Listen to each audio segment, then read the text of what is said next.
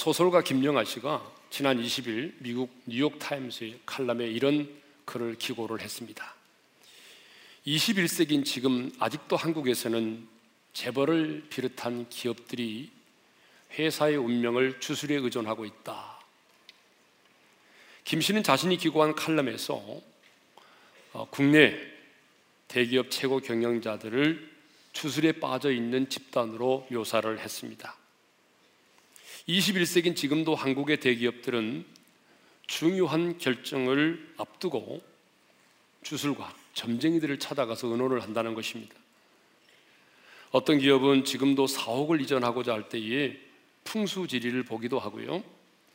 오래전 일이지만 우리나라의 대표적인 기업은 인력을 채용할 때에 관상 전문가를 배석시켜서 사람을 뽑기도 했다는 것입니다. 지금도 어떤 기업은요, 중요한 결정을 내리고자 할 때에 꼭 점쟁이에 찾아가서 자문을 받기도 합니다. 그렇습니다. 이 대기업의 CEO들만이 아니라 일반적으로 한국 사람들은요, 뭐 졸업이라든가 아니면 결혼이라든가 사업의 문제 등 인생의 중요한 단계에서 점쟁이를 찾는 일이 많습니다. 특별히 이렇게, 이렇게 입시철이 되고 나면 다급한 나머지 점쟁이를 찾아가서 어느 쪽으로 가야 되는지 동쪽으로 가야 되는지 서쪽으로 가야 되는지 어느 쪽 대학에 원서를 내야 되는지 방향을 묻기도 해요. 또 이렇게 연말이 되고 나면 내년에 이제 운세를 알고 싶어서 점쟁이나 역술가를 찾아가는 사람들이 많이 있습니다. 뿐만 아니라 우리 한국 사람들은요, 이 눈과 코와 이마 모양에 따라서 운명이 달라진다는 그런 골상학을 믿고 있습니다. 그래서 얼마 전에 이를 주제로 한 관상이라는 영화가 여러분 어, 900만 명 관객을 돌파를 했습니다. 어, 관상이라는 영화를 보신 적 있습니까? 한번 손들어 보세요. 나이 관상 영화 봤다. 정지하지 않을 테니까. 영화는 영화니까. 예. 어, 많이 보셨네요? 네. 자, 그렇다면 그 보신 분들 가운데 한번 대답을 해보세요. 거기 나오는 배우들 가운데 어떤 배우의 관상이 가장 좋던가요? 어떤 배우의 관상이 제일 좋았어요? 관상 전문가들은 관상에 나오는 배우들 가운데 관상이 가장 좋은 사람이 송강호 씨라고 얘기를 합니다. 이 광대뼈가 큰 산처럼 높고 단단한 데다가 턱 모양이 완전하게 잘 짜여져 있기 때문에 완만하게 잘 짜여져 있기 때문에 말년이 좋을 것이라고 말을 하죠. 그래서 관상 전문가들은 송강호 씨가 잘 나가는 이유는 광대뼈 덕분이다라고 말합니다. 여러분도 그렇게 생각하십니까? 네. 이 관상학에서는요, 이 광대뼈만의 문제가 아니라 이 코와 귀도 재물과 연관이 있다고 생각을 해요. 그래서 코가 크면서 코볼이 넓으면 재물복이 많은 사람이라고 말하고요. 콧구멍이 약간 앞에서도 보일 정도라면 돈이 새는 상이라고 말합니다. 기가 두텁고 단단하고 윤곽이 분명하면 오래 살고 재물복이 많은 사람이라고 말하고 키가 얇고 검붉으면 가난하고 천하게 사는 사람이라고 말합니다. 여러분 귀를 한번 만져보시죠. 이마도 넓고 평평하면 좋은 운세를 타고난 사람이라고 말하고 이마가 좁거나 울퉁불퉁하면 인덕이 없어 고생을 많이 하게 되는 사람이라고 말합니다. 자, 우리는 지금 오늘 관상학을 다루는 시간이 아닙니다. 그런데 아직도 많은 사람들이요, 과학도 아닌 이 관상을 믿고 있다는 것입니다. 아직도 많은 한국 사람들은 이 관상에 따라서 자신의 운명이 달라질 수 있다고 믿는다는 거예요. 그래서 이제 요즘에는요, 예뻐지기 위해서라기보다는 관상을 위해서 성형수술을 하는 사람이 많아지고 있습니다. 물론 사람에게는 인상이라고 하는 것이 있습니다. 그리고 만남에 있어서 첫인상은 참 중요합니다. 첫인상을 통해서 그 사람을 판단하는데 여러분 미국 사람은 16초가 걸리고 일본 사람은 6초가 걸리는데 한국 사람은 3초가 걸린다고 합니다. 그런데 여러분 더 놀라운 사실은 그 잘못된 첫인상을 바꾸려고 한다면 여러분 좋은 인상을 가지고 60번 이상을 만나야 된다는 거예요. 그런데 여러분 좋은 인상을 가지고 60번 만난다는 게 거의 불가능하기 때문에 첫 인상이 바뀌어질 가능성은 거의 없다는 얘기죠. 또 면접을 볼 때에 첫 인상이 86% 정도 영향, 을 미친다고 합니다. 여러분 이렇게 첫 인상이 중요합니다. 하지만요 인상은 운명이 아닙니다. 사람의 인상은요 자신이 살아온 삶에 의해서 만들어지는 것입니다. 그래서 인상 사약 박사인 주선희 교수는 인상은 사는 대로 생기는 것이고 관상은 생긴 대로 사는 것이다. 그렇게 말을 했어요. 무슨 말입니까? 인상과 관상은 운명이 아니라는 거예요. 예? 인상은 자신의 마음과 표정을 내가 어떻게 관리하느냐에 따라서 얼마든지 달라질 수 있는 것입니다. 여러분, 사람의 얼굴에는 50개의 근육이 있는데 그중 40개 이상이 운동에 의해서 좌우될 수 있다는 거 아닙니까? 그러므로 여러분, 자신감 있게 활짝 웃는 밝은 표정을 지는 노력을 계속하게 되면 자신의 인상이 바뀌어질 수 있는 것입니다. 그러니까 인상은 결코 운명이 아닙니다. 그런데 사람들은요, 이 관상뿐만 아니라 인상도 운명이라고 생각을 해요. 왜 사람들이 사주팔자를, 사주팔자를 보고 점쟁이를 찾아갑니까? 운명을 믿기 때문에 운명을. 운명을 국어 사전으로 찾아보게 되면 이렇게 되어 있습니다. 이미 정해져 있는 목숨이나 처지. 예. 그러나 여러분 인생은 정해진 운명이 아닙니다. 만일 여러분 인생이 정해진 운명이라고 한다면요. 그러면 지금 가난하게 사는 것, 억압과 고통 속에 사는 것도 다 정해져 있는 운명이란 말입니까? 그래서 이제 지구촌을 보게 되면 운명을 믿는 운명을 믿는 종교적인 사람들 있잖아요. 그런 운명을 믿는 종교의 사람들이 대부분 가난하게 삽니다. 왜 그럴까요? 가난을 자신의 운명으로 보기 때문에 그래요. 전생에 죄를 지었기 때문에 가난해도 그냥 산다는 것입니다. 이렇게 비참하게 이렇게 가난하게 살아가도록 이미 운명이 정해져 있다는 거예요. 여러분 이렇게 운명을 받아들이는데 그 사람들이 노력해야 될 이유가 뭐 있겠습니까? 자신의 운명인데. 그러나 여러분 인생은 운명이 아닙니다. 인생은 선택입니다. 우리 한번 따라서 합시다. 인생은 운명이 아니라 선택이다. 예. 오늘 하나님께서 그렇게 말씀하고 있습니다. 본문을 보게 되면 하나님은 출애굽한 이스라엘 백성들이 오랜 광야 생활을 끝내고 가난 정복이라고 하는 새로운 출발점에 서 있을 때 모세를 통해서 하신 말씀입니다. 자, 여러분 15절을 읽겠습니다. 다 같이 시작.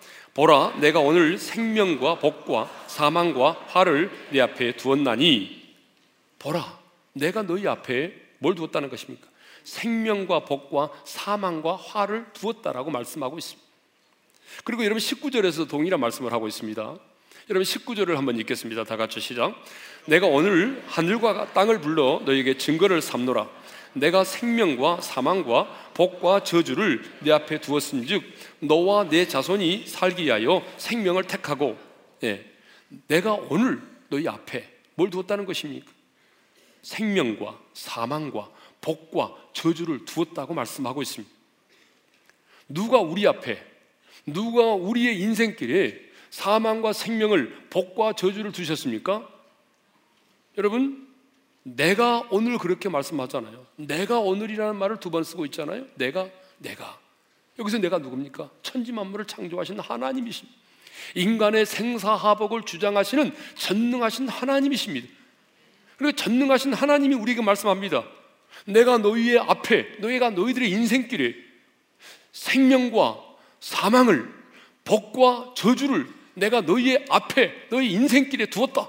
라고 말씀하시는 것입니다. 그런데 언제입니까? 미래입니까? 아닙니다. 오늘입니다.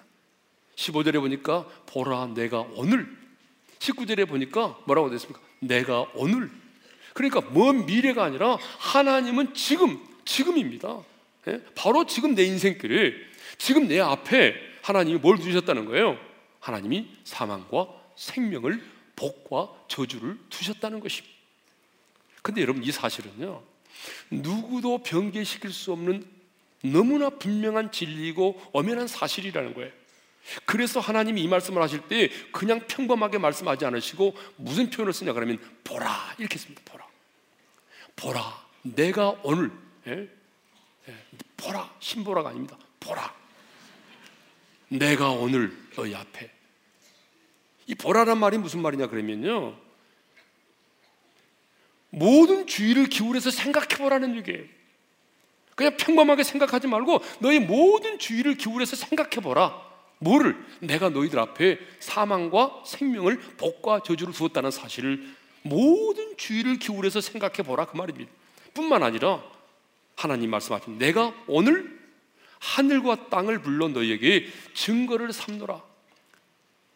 이렇게 말씀하셨어요. 여러분 고대 근동에서는요 상황에 따라 거짓 증언을 일삼는 사람들이 많기 때문에 변치 않은 하늘과 땅을 증인으로 삼아서 언약을 맺을 때가 많이 있었습니다. 그래서 우리도 가끔 맹세를 말할 때 이렇게 말하죠. 내가 하늘을 두고 맹세하노니 이렇게 말하잖아요. 우리가 하늘을 두고 맹세한다 이렇게 말한 것처럼 하나님이 그렇게 말씀하십니다. 내가 하늘을 두고 하늘과 땅을 증인으로 삼아 내가 너희들에게 말한다. 그게 뭡니까? 하나님께서 하늘과 땅을 증인으로 삼아서 내가 너희들에게 말한다. 그게 뭐예요? 너희 앞에 오늘 사망과 생명을 복과 저주를 두었다. 이거예요.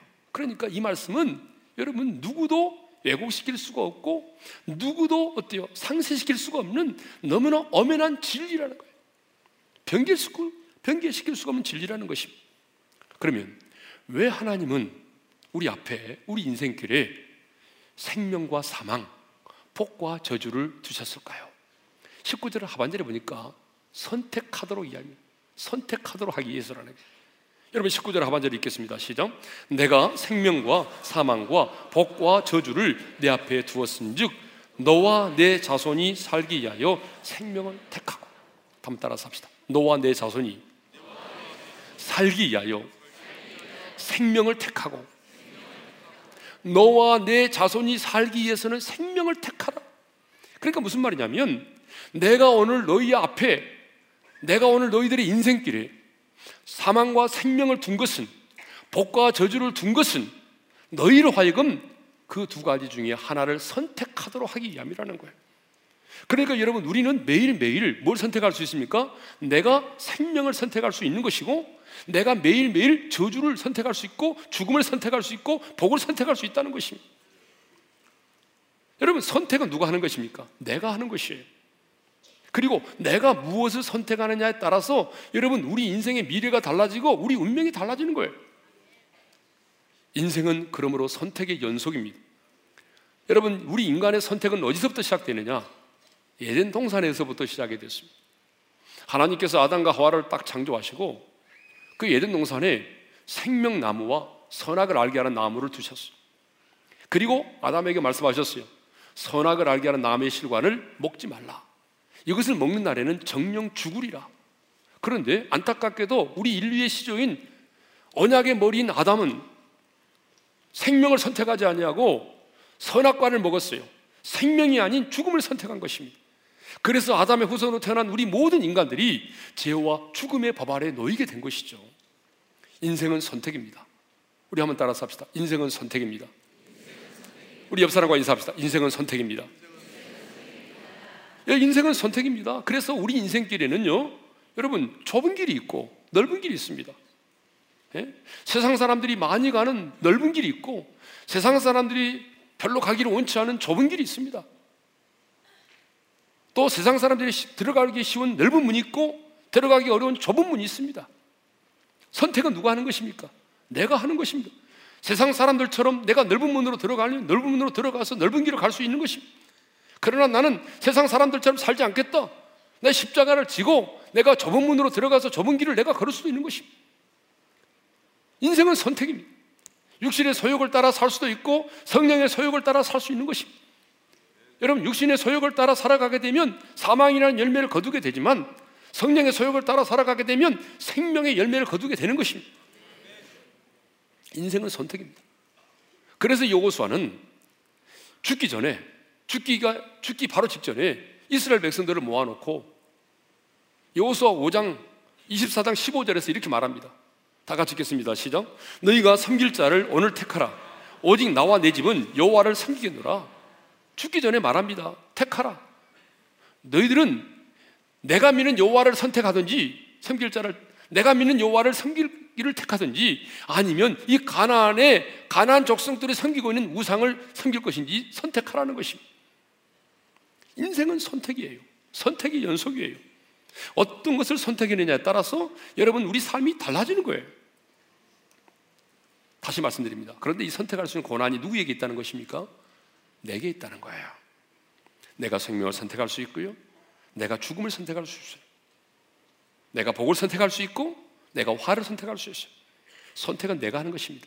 여러분 인생을 살아가면서 이 선택할 수 있는 권한이 내게 있다는 것 이것은 엄청난 특권이고 축복입니다. 그러나 여러분 이걸 아셔야 돼요. 내가 선택할 수 있는 권한이 내게 있다고 하는 것은 특권이지만 그러나 내가 선택한 것에 대해서는 책임을 내가 져야 한다는 것이 책임 또한 내게 있다는 사실을 아셔야 됩니다. 하나님은 우리를 로봇으로 만들지 않았어요. 하나님은 하나님은 우리를 당신의 꼭두각시로 우리를 짓지 않았습니다. 하나님은 우리 인간에게 자유의지를 주셨어요. 자유의지. 네? 그러므로 우리 로봇이 아닙니다. 우리는 입력된 프로그램에 의해서 뭐 움직이고 말하고 행동하고 결정하는 그런 사람들이 없습니다. 아닙니다. 우리는 아무런 생각도 없고 그냥 하나님의 프로그램 입력해 놓으면 어? 그 프로그램 입력을 따라서 그렇게 움직이는 그런 기계가 아니라 그 말이에요. 그렇기 때문에 운명에 맡겨 인생을 사는 자들이 아닙니다. 예. 우리는 운명에 맡겨 인생을 사는 자들이 아닙니다. 예. 물론 우리의 인생 가운데는 여러분 잘 들으십시오. 우리 인생 가운데는요, 내 의지와는 상관없이 이미 정해진 운명도 있습니다. 내 의지와는 상관없이 이미 정해진 운명이 있어요. 그게 뭐죠? 인류의 종말이고 우리 각자의 죽음입니다. 여러분 인류의 종말은 이미 정해져 있어요. 예? 왜? 하나님이 이미 인간이 범죄했을 때 말씀하셨어요. 그리고 우리에게 죽음이 왔어요. 정해진 거잖아요. 그래서 히브리서 9장 27절에 이런 말씀이 있어요. 다 같이 읽겠습니다. 시작. 한 번 죽는 것은 사람에게 정해진 것이요. 그 후에는 심판이 있으리니. 네. 사람이 한 번 죽는 것은 정해진 운명이라는 거예요. 이것은 못 바꿔요. 여러분, 그렇죠? 여러분, 우리 중에 안 죽을 수 있는 사람 손 들어보세요. 난 안 죽는다. 자신 있게 한번 손 들어보시라고요. 없잖아요? 우리는 언젠가 죽는 거예요. 이것은 운명이에요. 우리 죽는다. 한 번 죽는다. 이건 정해진 운명이란 말이에요. 이게 죄값이에요. 그러나 그 후에 심판이 있는데 이 심판을 받고 안 받고는요, 누가 선택하는 거예요? 내가 선택하는 거예요. 예? 내가 무엇을 선택하느냐에 따라서 여러분 어떤 심판을 받을 수 있느냐, 또 심판을 받지 않느냐가 결정되는 것입니다. 성도 여러분, 인생은 운명이 아니라 선택입니다. 그래서 여러분 많이 들어보셨겠지만 어떤 천인은 인생이 뭐냐? Life is BCD라고 그랬어요. 인생이 뭐냐? 인생은요, 예? BCD라 이거예요. B가 뭐죠? Birth. D가 뭐죠? Death. 죽음. 그 가운데 뭐가 있어? C가 있잖아요. Choice. 그러니까 인생이 뭐냐 그러면요. 이 태어남과 죽음 사이에 초이스라는 거예요. 인생은 태어나면서 마지막 죽는 순간까지 수없이 끊임없이 많은 것을 선택하도록 돼 있어요. 여러분 안 그래요? 인생은 선택이잖아요. 얼마나 많은 선택을 해야 되는지 몰라요. 수없이 많은 것을 선택하지만 분명한 사실을 알아야 돼요. 여러분, 우리가 그렇게 하루에도 수없이 눈을 뜨는 순간부터 정말 죽는 날까지 그렇게도 많은 것을 선택하지만 우리의 선택은 크게는 딱 두 가지밖에 없어요. 하나는 생명, 하나는 죽음. 하나는 복, 하나는 저주. 두 가지로 분리됩니다. 이렇게 말하면 어떤 사람은 죽음을 선택하는 것을 자살로만 생각을 해요. 여러분, 그게 아닙니다. 제가 다음 주일에는 생명을 선택하고 복을 선택한다는 것이 무엇인지 대해서 나누려고 하는데, 여러분, 죽음을 선택한다는 것은 뭐, 내가 뭐, 자살한다. 자살을 죽음을 선택했다고 말하잖아요. 물론 그것도 포함되겠지만, 여러분, 죽음과 관련된 것들 얼마나 많아요. 우리 안에는 두려움, 이것도 죽음에 이르는 작은 죽음들이잖아요. 절망과 근심, 염려, 이것도 다 일종의 죽음과 관련된 열매들입니다. 우리는 인생을 살아가면서 죽음을 선택할 때가 참 많아요. 화를 선택할 때가 많아요. 근데 성도들을 만나보게 되면 이럴 때가 있어요. 쭉 상담하다 보게 되면 왜 이런지 모르겠어요. 하나님이 나한테. 왜 이런 일이 내게 일어나야 되는지 나는 정말 이해가 안 돼, 하나님. 막 이런 분들이 있어요. 근데 가만히 얘기 들어보게 되면요. 그분이 화를 선택한 거예요. 그분이 복이 아니라 화를 선택했고요. 그분이 생명이 아닌 죽음을 선택한 거예요. 여러분, 자기가 화를 선택해 놓고 자기가 책임을 지려고 하는 것이 아니라 하나님을 원망하는 거예요. 여러분, 그런 일이 얼마나 많은지 아세요? 내가 선택의 기로에서 내 욕심 때문에 잘못된 것을 선택했는데 그 잘못된 것을 선택해 놓고 주님 내가 잘못된 길을 선택했습니다. 라고 말하는 것이 아니라 하나님 왜 이러십니까? 왜 내 인생 가운데 이런 일이 일어나니까? 라고 항변할 때가 많이 있다는 거예요. 여러분 그렇죠? 그럴 때가 너무 많이 있어요. 하나님의 사람은요, 운명에 맡겨 인생을 사는 사람이 아닙니다. 그런데 오늘 우리 중에 운명에 맡겨 인생을 사는 사람들이 있어요. 불행의 분깃을 안고 태어났다고 해서 자신의 인생을 비관하면서 자신의 인생을 저주하며 사는 사람들이 있어요. 의외로 우리들 주변을 보게 되면 자신의 인생을 저주하며 사는 사람들이 많이 있습니다. 부모의 사랑을 받지 못했다는 이유로. 여러분 다 부모의 사랑을 받고 싶지만 여러분 때로는 내가 부모의 사랑을 받지 못할 수도 있잖아요. 일찍 돌아가셨다든지 부모님이 일찍 사업에 실패했다든지 아니면 부모님의 성격이 포악해서 어릴 때부터 나를 구타를 했다든지 부모님으로부터 내가 사랑받지 못했다는 이유 때문에 뿐만 아니라 너무나 가난한 가정에서 태어났다는 이유만으로 사람들에게 버림받고 인생에 끊임없는 실패를 했다는 이유만으로 남들보다 배우지 못했다는 그 이유만으로 남들보다 잘생기지 못했다는 그 이유만으로 지금 자기가 처해 있는 상황이 너무 초라하다는 그 환경의 이유만으로 자신의 인생을 저주하며 사는 사람들이 너무나 많습니다. 아니, 자신의 인생을 저주하다 못해 분노의 마음을 품고 세상을 증오하며 사는 사람들이 우리들 주변에는 많이 있습니다. 그러나 여러분 성경을 보십시오. 하나님은 여러분의 인생에 생명과 사망을 두셨습니다.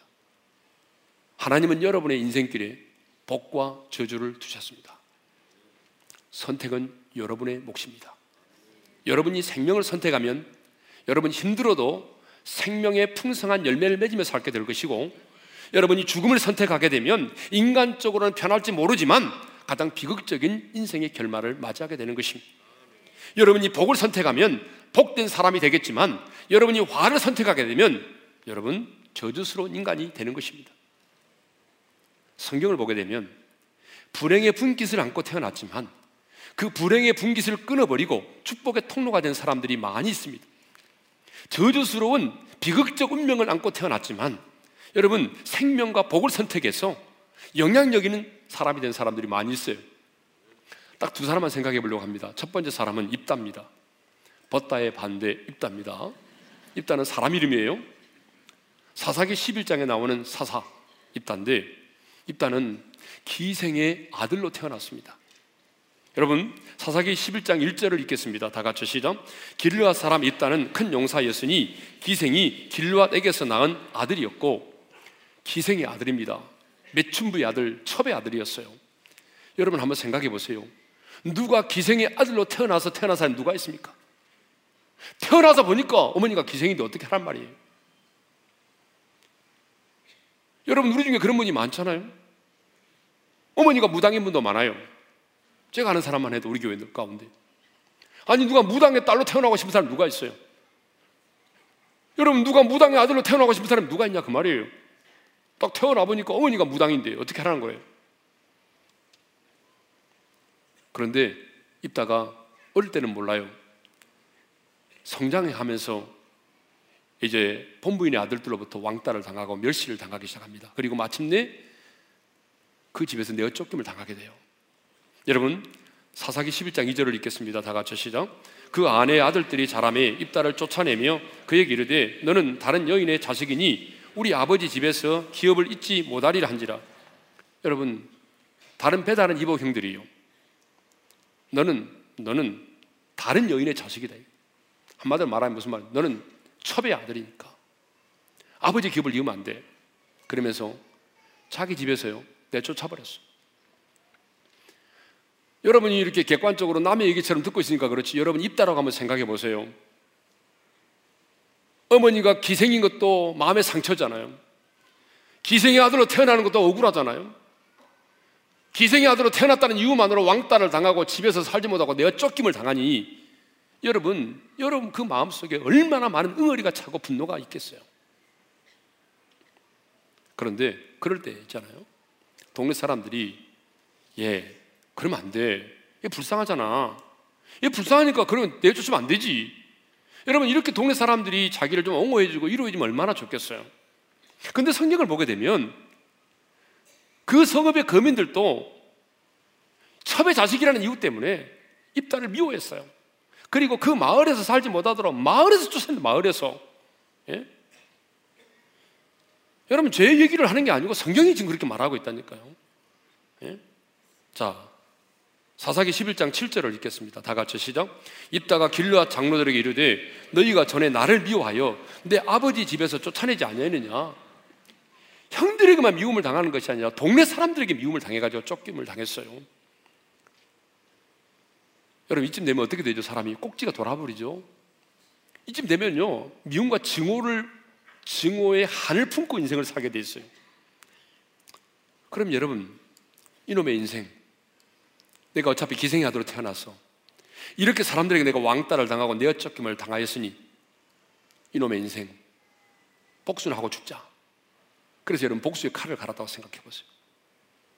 그럼 몇 사람 죽었습니다. 그 동네 사람 유지 몇 명 죽었고 자기를 쫓아냈던 그 형들도 몇 사람 다쳤어요. 여러분 안 그러겠어요? 얼마든지 그럴 수 있잖아요. 그런데 입다는요. 자신의 그 불행한 환경을 자신의 그 비극적 운명을 운명으로 받아들이지 않았어요. 나는 이렇게 살아야지. 이게 내 운명이니까. 이렇게 생각하지 않았단 말이죠. 어떻겠어요? 나는 비록 기생아들로 태어났지만 나는 배달한 형들에 의해서 우리 동네 사람들에 의해서 내가 왕따를 당하고 내어 쫓김을 당했지만 내가 이렇게 인생을 살아서는 안 되지. 그런요, 자기의 주어진 일에 최선을 다했어요. 실력을 쌓았어요. 여러분, 그랬더니 어떤 일이 벌어졌습니까? 그 마을 사람들이 지도자들이 찾아와 가지고 당신 좀 우리 마을에 에? 우리의 머리와 장관을 삼았다고 그랬잖아요. 여러분, 자, 사사기 11장 11절을 읽겠습니다. 다 같이 시작. 이에 입다가 길러 장로들과 함께 가니 백성이 그를 자기들의 머리와 장관을 삼은지라 성경에 있는 표현대로 말하면요. 입다는 하나님이 함께 하시는 큰 용사가 되었고 그 민족의 최고 지도자가 되었다 그 말이에요. 그래서 여러분 암몬 자손이 쳐들어왔을 때 전쟁에서 자기 민족을 구원해낸 영도자가 되었어 지도자가 되었어요. 자기의 그 비극적 운명을 불행한 운명을 받아들이지 않았어요. 또 한 사람 예를 들겠습니다. 우리가 너무 잘 아는 야베스입니다. 야베스. 여러분 역대하 4장을 보게 되면 그 유다 자손의 족보가 쫙 나오잖아 이렇게. 족보를 나올 때 보게 되면 누구는 누구를 낳고 몇 세에 죽었다 이렇게 간략, 간략 하게 기록되어 있어요. 그런데 역대상 4장 9절을 보게 되면 야베스를 얘기할 때는요, 여러분 9절과 10절에 대해서 얘기하고 있는데 너무나 다르게 얘기를 하고 있다는 거예요. 자, 여러분 역대상 4장 9절을 읽겠습니다. 시작. 야베스는 그 형제보다 기중한 자라 그의 어머니가 이름하여 이르되 야베스라 하였으니 이는 내가 수고로이 낳았다 함이었더라. 여러분 야베스는요 어머니가 아들을 딱 낳고 이름을 야베스라 졌도 야베스. 이 여러분 야베스라는 이름의 뜻이 뭐냐 그러면 슬픔, 고통이라는 뜻이에요. 이스라엘 백성들은 우리나라 사람들처럼 이름이 그 사람의 인생의 운명에 그 사람의 인생의 미래에 영향을 미치고 있기 때문에 있다고 생각하기 때문에 굉장히 이름을 잘 지어줍니다. 좋은 이름을 지어줘요. 그런데 여러분 엄마가 아들을 낳고 이름을 뭐라고 지었다고요? 슬픔, 고통. 그래서 학자들이 말합니다. 엄마가 아들을 낳고 이름을 슬픔과 고통이라고 하는 이름을 지어준 것을 보니 아마 장애자로 태어난 것 같다. 장애아로.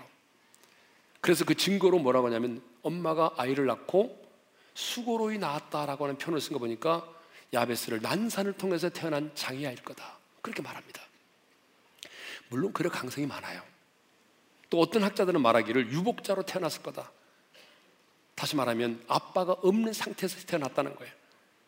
아빠가 임신만 시켜놓고 일찍 세상을 떠났다든지 아니면 너무너무 가난하고 먹고 살기도 힘든 그 시절에 아이 임신만 시켜놓고 또 다른 여자 만나서 가버렸다는 얘기죠. 그래서 엄마가 오죽하면 그 아들을 바라보면서 너는 슬픔과 고통이야. 그런 이름을 지어줬겠어요. 그러니까 여러분 어떻든지 간에 야베스는요 부모님의 사랑을 받지 못한 상태에서 자랐어요. 우리가 말하는 역기능적인 가정에서 자랐다 그 말이에요. 불행의 분깃을 안고 태어났어요. 불행할 수 있는 모든 것을 안고 태어난 사람이에요. 그런데 성경에 보게 되면 야베스는 뭐라고 기록하고 있습니까? 야베스는 그의 형제보다 귀중한 자라. 야베스는 그 형제보다 존귀한 자라. 성경에 쫙 누구 누구를 누구를 낳고 누구를 낳고 쭉 하다가 갑자기 야베스가 등장하니까 하나님이 흥분하셔서 말합니다. 야베스는 다른 형제들보다 존귀한 사람이야. 성경에 야베스는요 다른 형제들보다 귀중하고 존귀한 사람이라고 기록되어 있다는 거예요. 전승에 의하면 야베스는 당대의 가장 유명한 율법학자가 되었다라는 그런 얘기가 있습니다. 어떻게 야베스는 불행의 분깃을 끊고 가장 존귀한 자가 될 수 있었을까? 어떻게 야베스는 불행할 수밖에 없는 저주스러운 운명을 끊고 영향력 있는 사람이 될 수 있었을까요?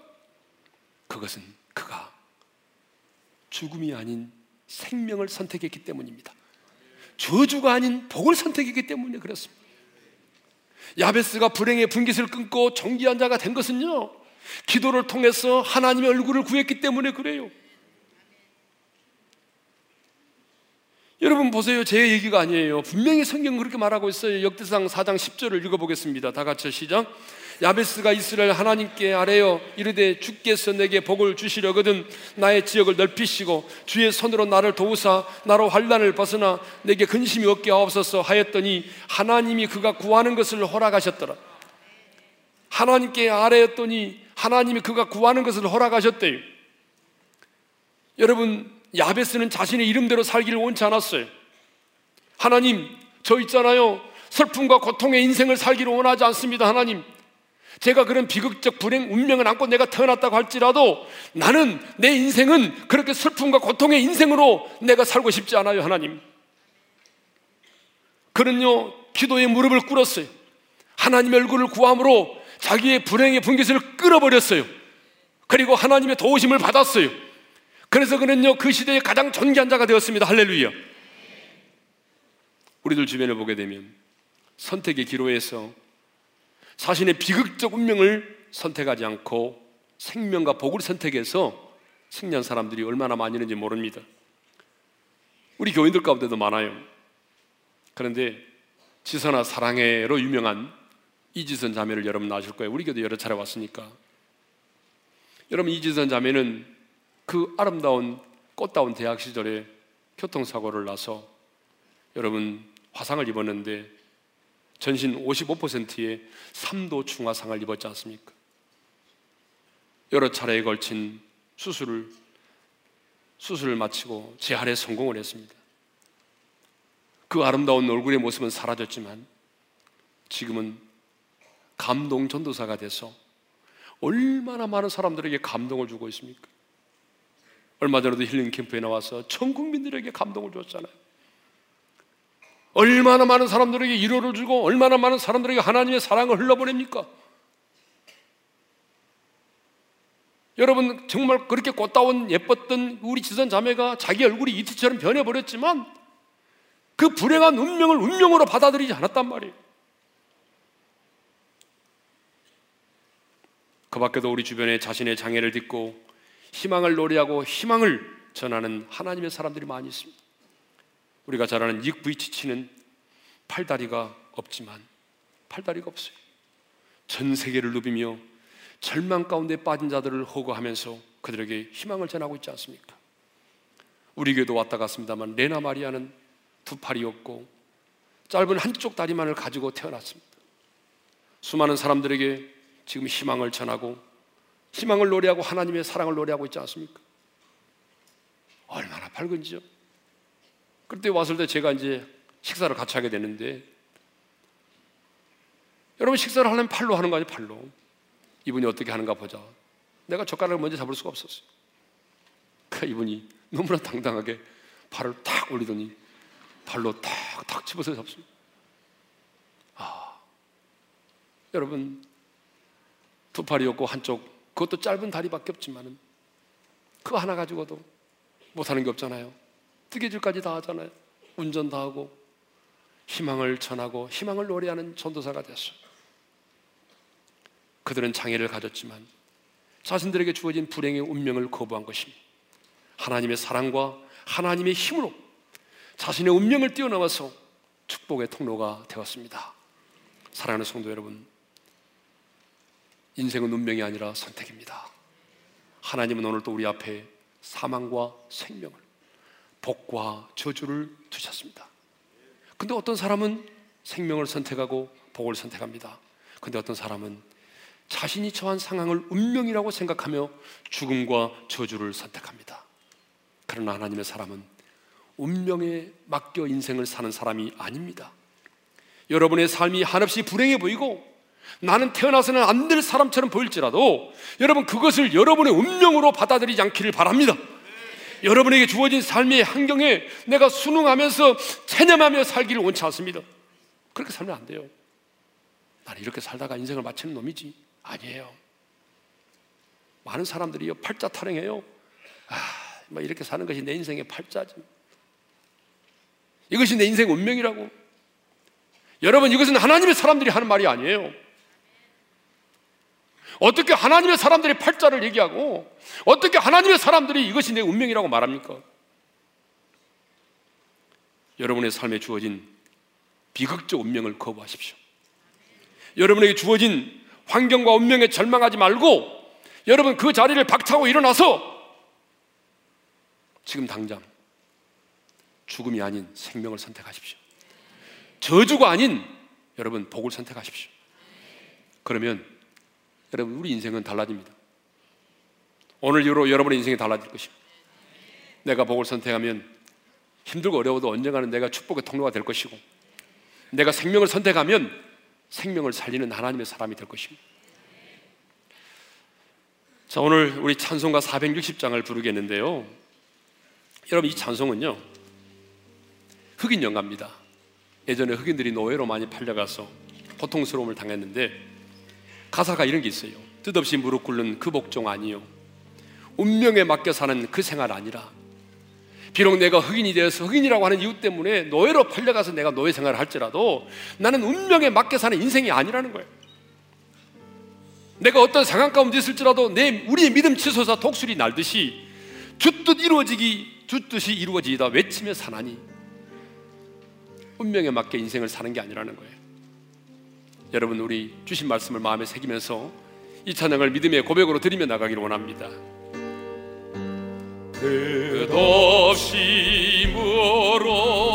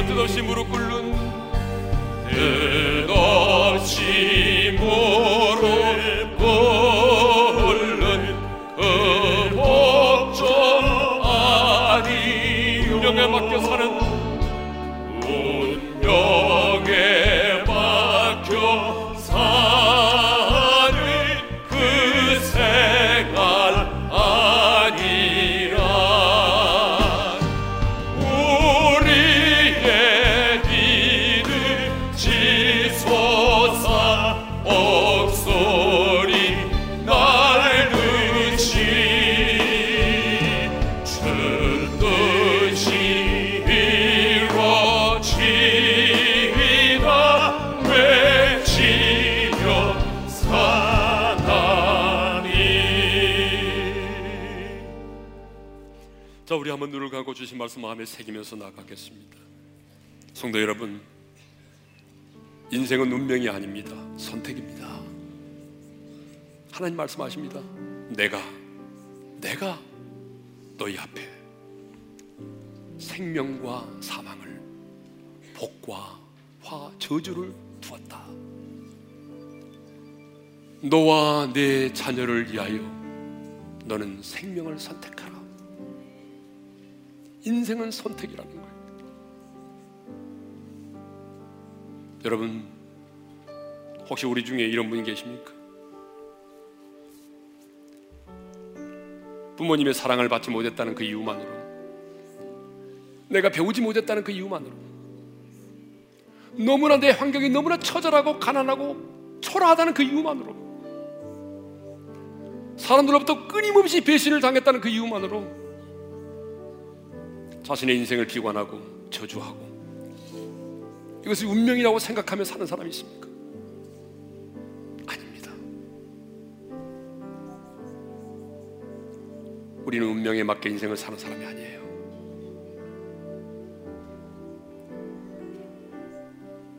여러분의 비극적 운명을 거부하십시오. 그리고 그 비극적 운명의 자리에서 일어나서 복을 선택하고 생명을 선택하십시오. 오늘 주신 말씀 붙들고 하나님 운명에 맞게 인생을 살지 않겠습니다. 이제 내가 비극적 운명을 거부하겠습니다. 불행의 분깃을 끊어버리고 내가 복을 선택하고 생명을 선택했어. 입다처럼 야베스처럼 정기한 자가 되고 싶습니다. 그런 영향력 있는 하나님의 사람으로 세워주십시오. 우리 다 같이 주신 말씀 붙들고 우리 주여 한번 외치고 함께 기도하며 나가기를 원합니다. 기도하십시다. 주여! 아버지 하나님, 거룩하신 우리 아버지 하나님, 감사합니다.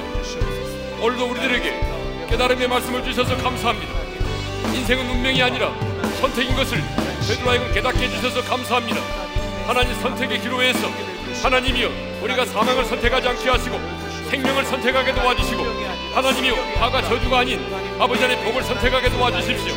하나님 오늘 우리 중에 아버지의 자기의 태어남을 나는 태어나서는 안 될 사람이라고 생각하며 자신의 인생을 비관하며 처지를 비관하고 환경을 비관하고 아버지 하나님 배우지 못한 걸 비관하면서 하나님이여 운명 자기 운명에 갇혀 운명에 덫에 갇혀서 사는 사람이 있습니까? 아버지 하나님 오늘 그 모든 운명의 족쇄로부터 저들을 풀어주시고 아버지 하나님이여 오늘 그 자리에서 일어나서 복을 선택하고 생명을 선택함으로 말미암아 아버지 하나님이여 그들이 저주의 인간이 아니라 생명을 살리는 자 아버지 하나님 야베처럼 정리한 자 아버지 하나님이 영향력있는 하나님의 사람이 될 수 있도록 하나님께서 우리들에게 은혜를 베풀어 주시기를 간절히 바라옵고 원합니다. 우리 올인의 모든 성도들이 아버지 하나님이여 저주가 아닌 아버지 복을 선택하게 하시고 죽음이 아닌 생명을 선택하게 도와주셔서 아버지 하나님이여 우리 올인의 모든 성도들이 정말 이 시대에 아버지 하나님 전기하고 영향력 있는 하나님의 사람들이 되게 하여 주옵소서 아버지 하나님 오늘 우리 지체 가운데 자신의 인생을 비관하며 살고 있는 지체가 있습니까? 부모로부터 사랑받지 못했다는 이유만으로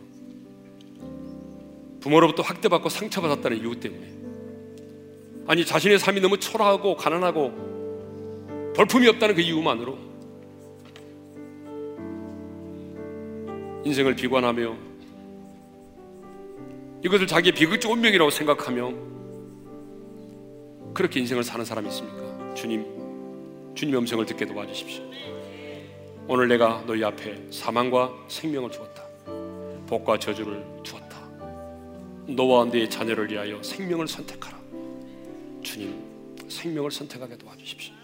복을 선택하게 도와주십시오. 운명에 맞게 인생을 살지 말게 도와주십시오. 그래서 야베스처럼 정기하고 입다처럼 영향력 있는 하나님의 사람들로 세워 주십시오. 이제는 우리 주 예수 그리스도의 은혜와 하나님 아버지의 변함없고 지극하신 그 사랑하심과 성령님의 감동하심과 교통하심과 축복하심 선택의 기로에서 생명과 복을 선택하여 멋지고 영향력 있는 존귀한 그런 하나님의 사람이 되기를 원하는 모든 지체들 위해 이제로부터 영원토록 함께 하시기를 축원하옵나이다. 아멘.